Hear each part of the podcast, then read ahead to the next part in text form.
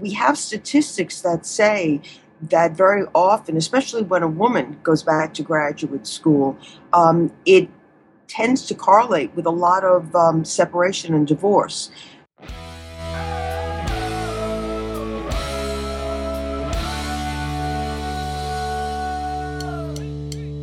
Mm. Graduate school can put a lot of pressure on a relationship, but Dr. Karen Sherman is about to drop some knowledge on you to help get you through this time of higher education. Stay tuned.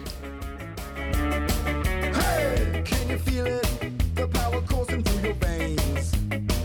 Underneath the lights. Are you a marriage expert looking to reach more couples? Now you can get listed on Hitch for just $1.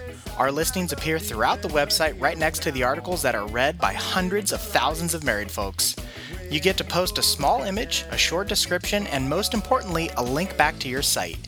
Visit hitchedmag.com, click the directory link, and get listed today for just $1.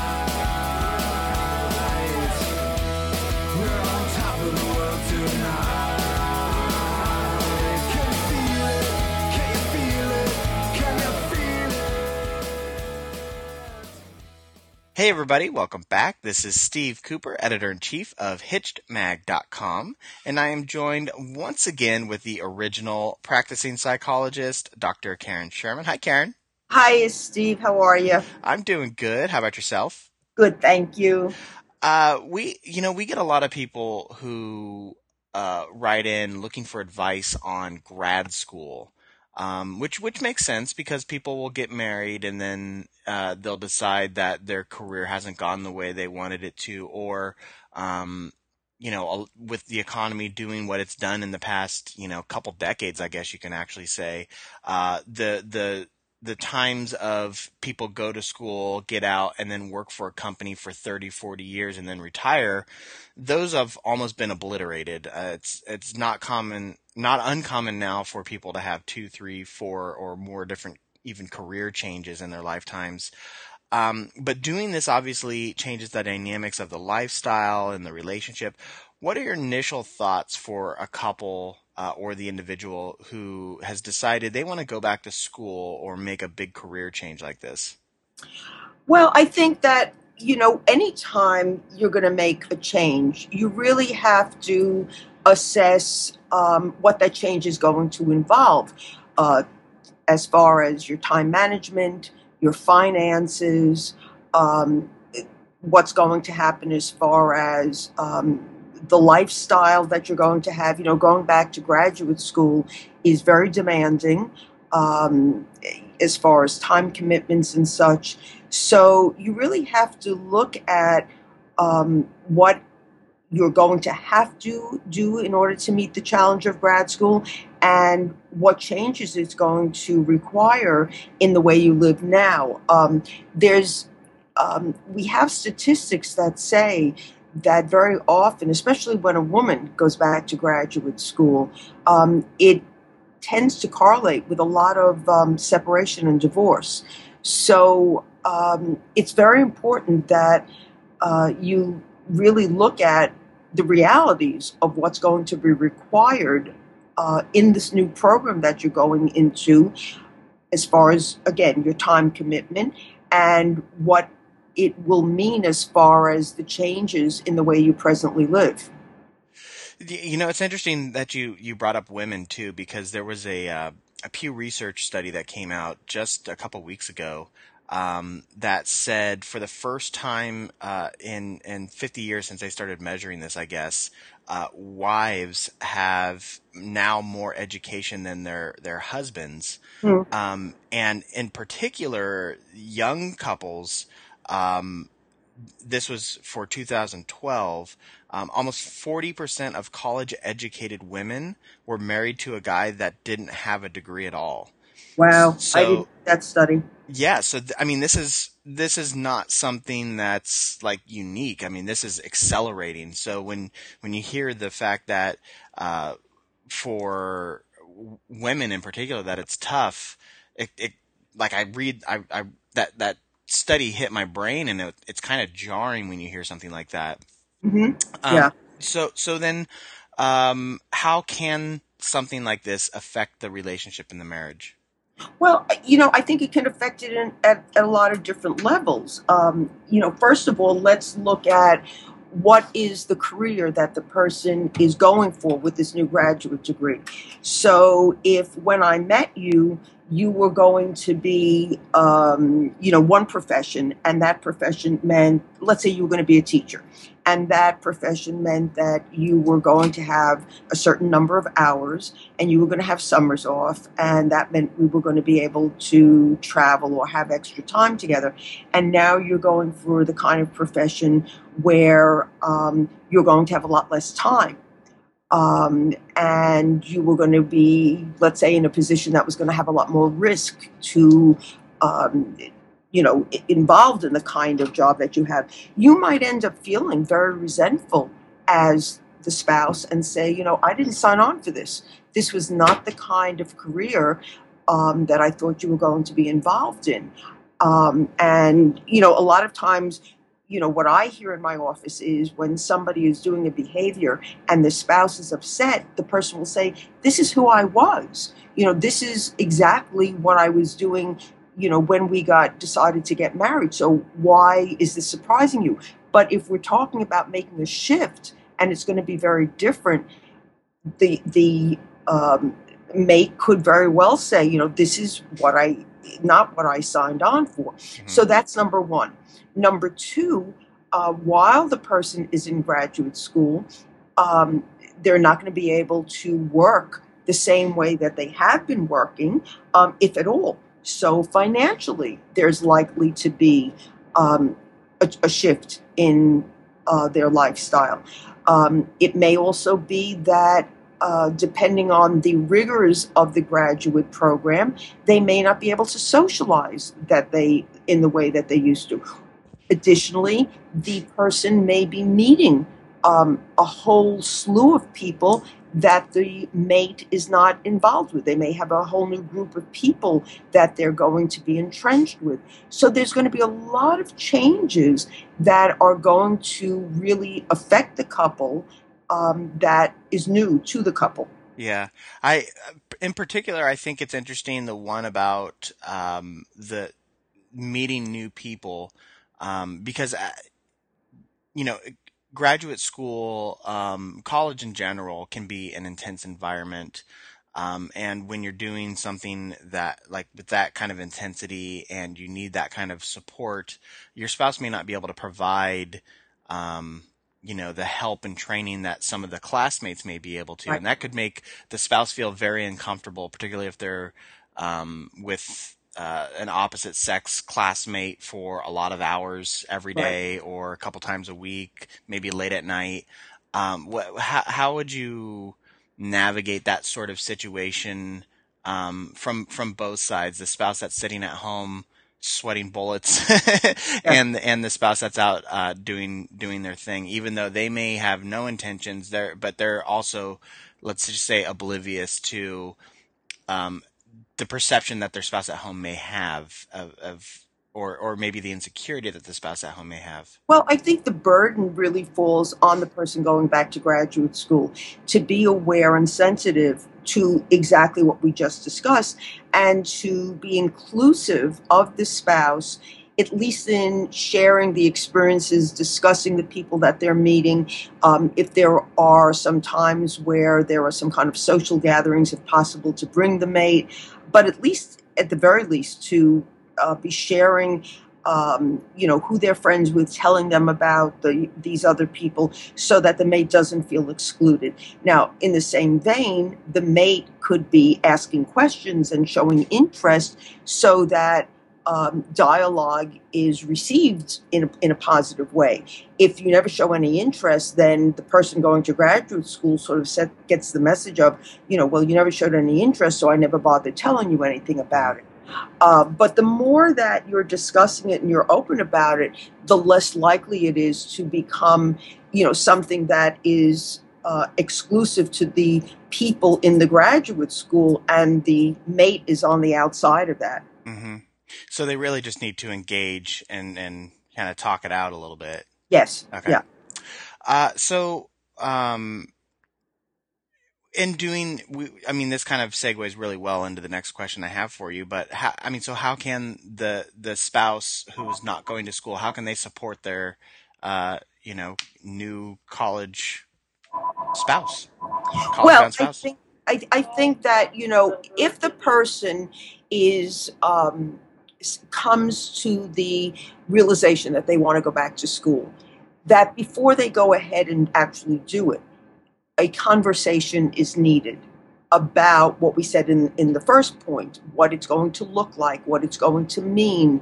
Um, is this something that um, you know they can do as a couple? Uh, what it's going to mean for their future, the the positives and the negatives, and um, I think it's really important, whether it be graduate school, whether it be a different career, whether it be um, an extracurricular, you know, activity that you're taking up, that couples be supportive of one another, um, because that's basically respectful. I will share with you that um, when we were younger, my husband and I, um, he was an educator and educators generally have to have another um, source of income because you just don't make a lot of money.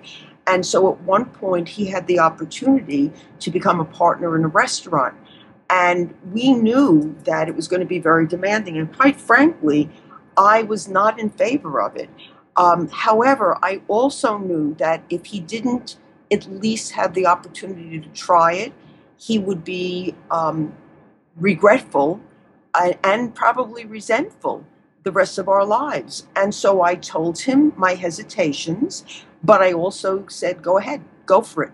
Um, and, um, you know, throughout my life, I have tried various projects as far as offering relationship adv- advice, and he has always been supportive. And I think that that's a very large component of what has been successful in our in our marriage.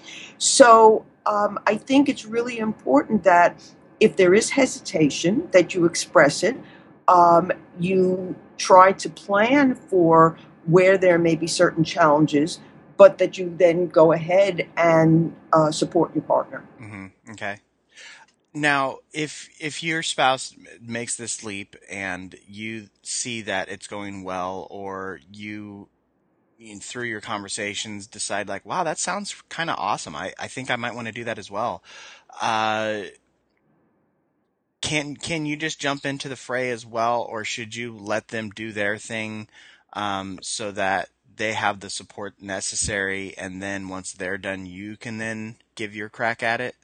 Yeah, I would think that unless, yeah, and, and I don't mean this literally, but I think that unless you're both trust fund babies, where you've got a lot of money, um, it's probably not a good idea for both of you to be doing that at the same time. Um, you know, it is going to take out, you know, a chunk of financial um, hmm bite into your relationship, and also, again, it's it's very stressful. Going to graduate school is a stressful proposition. So to have both of you doing it at the same time is going to be hard, especially if you've got children. Um, that being said, if you do have um, the financial wherewithal, um, it might not be a bad idea doing it because at least then you both know that you're going through it and you sort of understand what you're doing. But you know what the other one is doing. But in most cases, um, I think it's probably hard to do it at the same time. So it's probably better off that one of you does it and then the other one uh, has that opportunity and gets the support when it's your turn. hmm I would say the only the only situation that I could think of outside of trust fund babies, as you mentioned, uh, would be couples who are like really young, who have you know perhaps gotten married younger than the the American average, so Right. they're probably early twenties, Right. and um, they just finished getting their um, undergrad, and so now they're thinking of doing graduate school, and uh, but they want to get married first, kind of a thing. So that would kind of be the only scenario that I could think of because they're still in that on that like immediate pathway. It's not a it's not necessarily a career change, I would guess, which is Right. kind of the topic And we're I talking agree about. with you. But we were discussing what about if somebody wants, you know, the initial question was, what about if somebody decides to go back to graduate school Yeah. or change careers? But yes, I totally agree with you. If they're just finishing up grad uh, undergrad, and both of them are first starting out, and therefore just going on the education path. Yeah, I would think that that would work as well. Yeah. Yeah, no, you're right. I, I, I changed the rules of the game there. um, okay, so my my last question for you to wrap this thing up here is, uh, d- because we have listeners of all ages, um, and and all spectrums of of life, I guess. So, do you think it's ever too late to make such a change? Um, and No. and for the for either your life or within the relationship. No, no. I'm a big believer that change is possible at any age. And as long as the pointers that we've discussed are um, embraced, I think that it's possible at any point in life. Yeah, I think so too. And not only that, um, I, like you're starting to see now um, resources pop up for uh, particularly like you know the boomer generation drives so much of uh, culture in in this country because it's such a humongous swath of of individuals. Uh, but now they're, the boomer generation is getting to the retirement age, um, but a lot of them aren't ready to retire or they don't want to retire. Um, but th- so that now they're able to do perhaps maybe they fulfilled their parents' dream or maybe they did what they needed to do to survive at a younger age and, and now they're going into something that may have been a passion of theirs because they now have the ability to do something like that. So I think you're going to start to see a lot, a lot more uh, people jumping into second and third careers, Yes, particularly yes. later in life. Exactly. And the other part of it is that um, people in general are living longer. And so if you've worked at a career for, let's say, 25, 30 years, you are still young enough and vital enough that well you've gotten bored with that one and you know you you want to do something else and you still have the ability to do so so why not you know so absolutely Yeah, you know, it, no it- reason not to yeah, it's really interesting because now you think people are living. I mean, it's I mean, eighty years old now is like nothing. I mean, every, everybody lives to eighty. I mean, I think the actual average is like probably late 70s Mhm. Um, but I mean, eighty years old, nothing. Nineties, yeah. I mean, it used to be rare when you knew somebody who made it to the nineties, but now it seems like I know everybody I know gets to the nineties. Right. And uh, so, so you're right. I mean, you know, retirement at at 65 or whatever, whatever. You know, I know people retiring late 50s. Uh, that's a that's a long time to not have a, a career path right. um, when you're used to working particularly for you know 20 30 years before that. So y- you might take 10 years off and then decide you know what? I'm bored. Or Exactly. maybe i've i've visited i'm i mean i i don't know if i'd get bored in retirement but i know i would want to have something actively going on. Um so uh, you know doing a career wouldn't be a bad thing so exactly exactly uh, so Karen, um, I think that'll do it for us this week. Um, I, I don't have any other tips unless you do. no i think we've covered it Okay, perfect, perfect. Um, well, that will wrap it up for us this week. But I want to remind everyone you have been listening to Dr. Karen Sherman, uh, who is a practicing psychologist and relationship issues and relationship and lifestyle issues for over 25 years. Uh, she has a new website out. It's a, it's actually a whole new, um, like support system. Talk about uh, more education.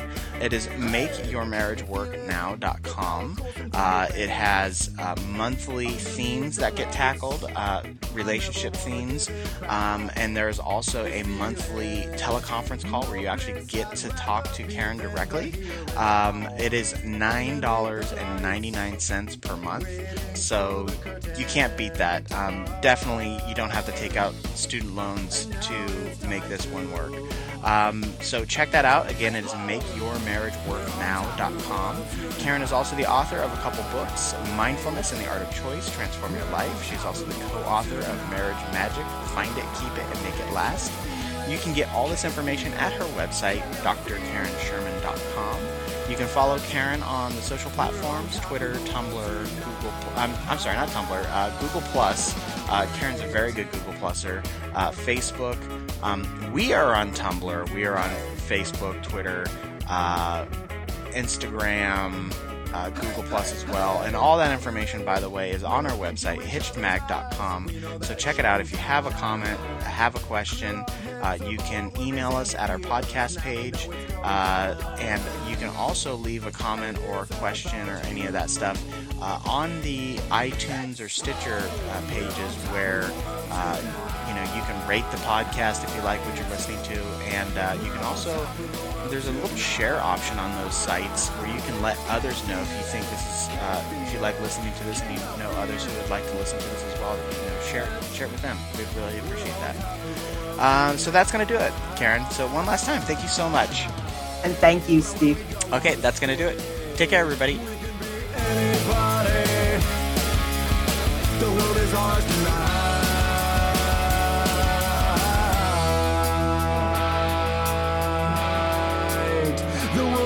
stars tonight.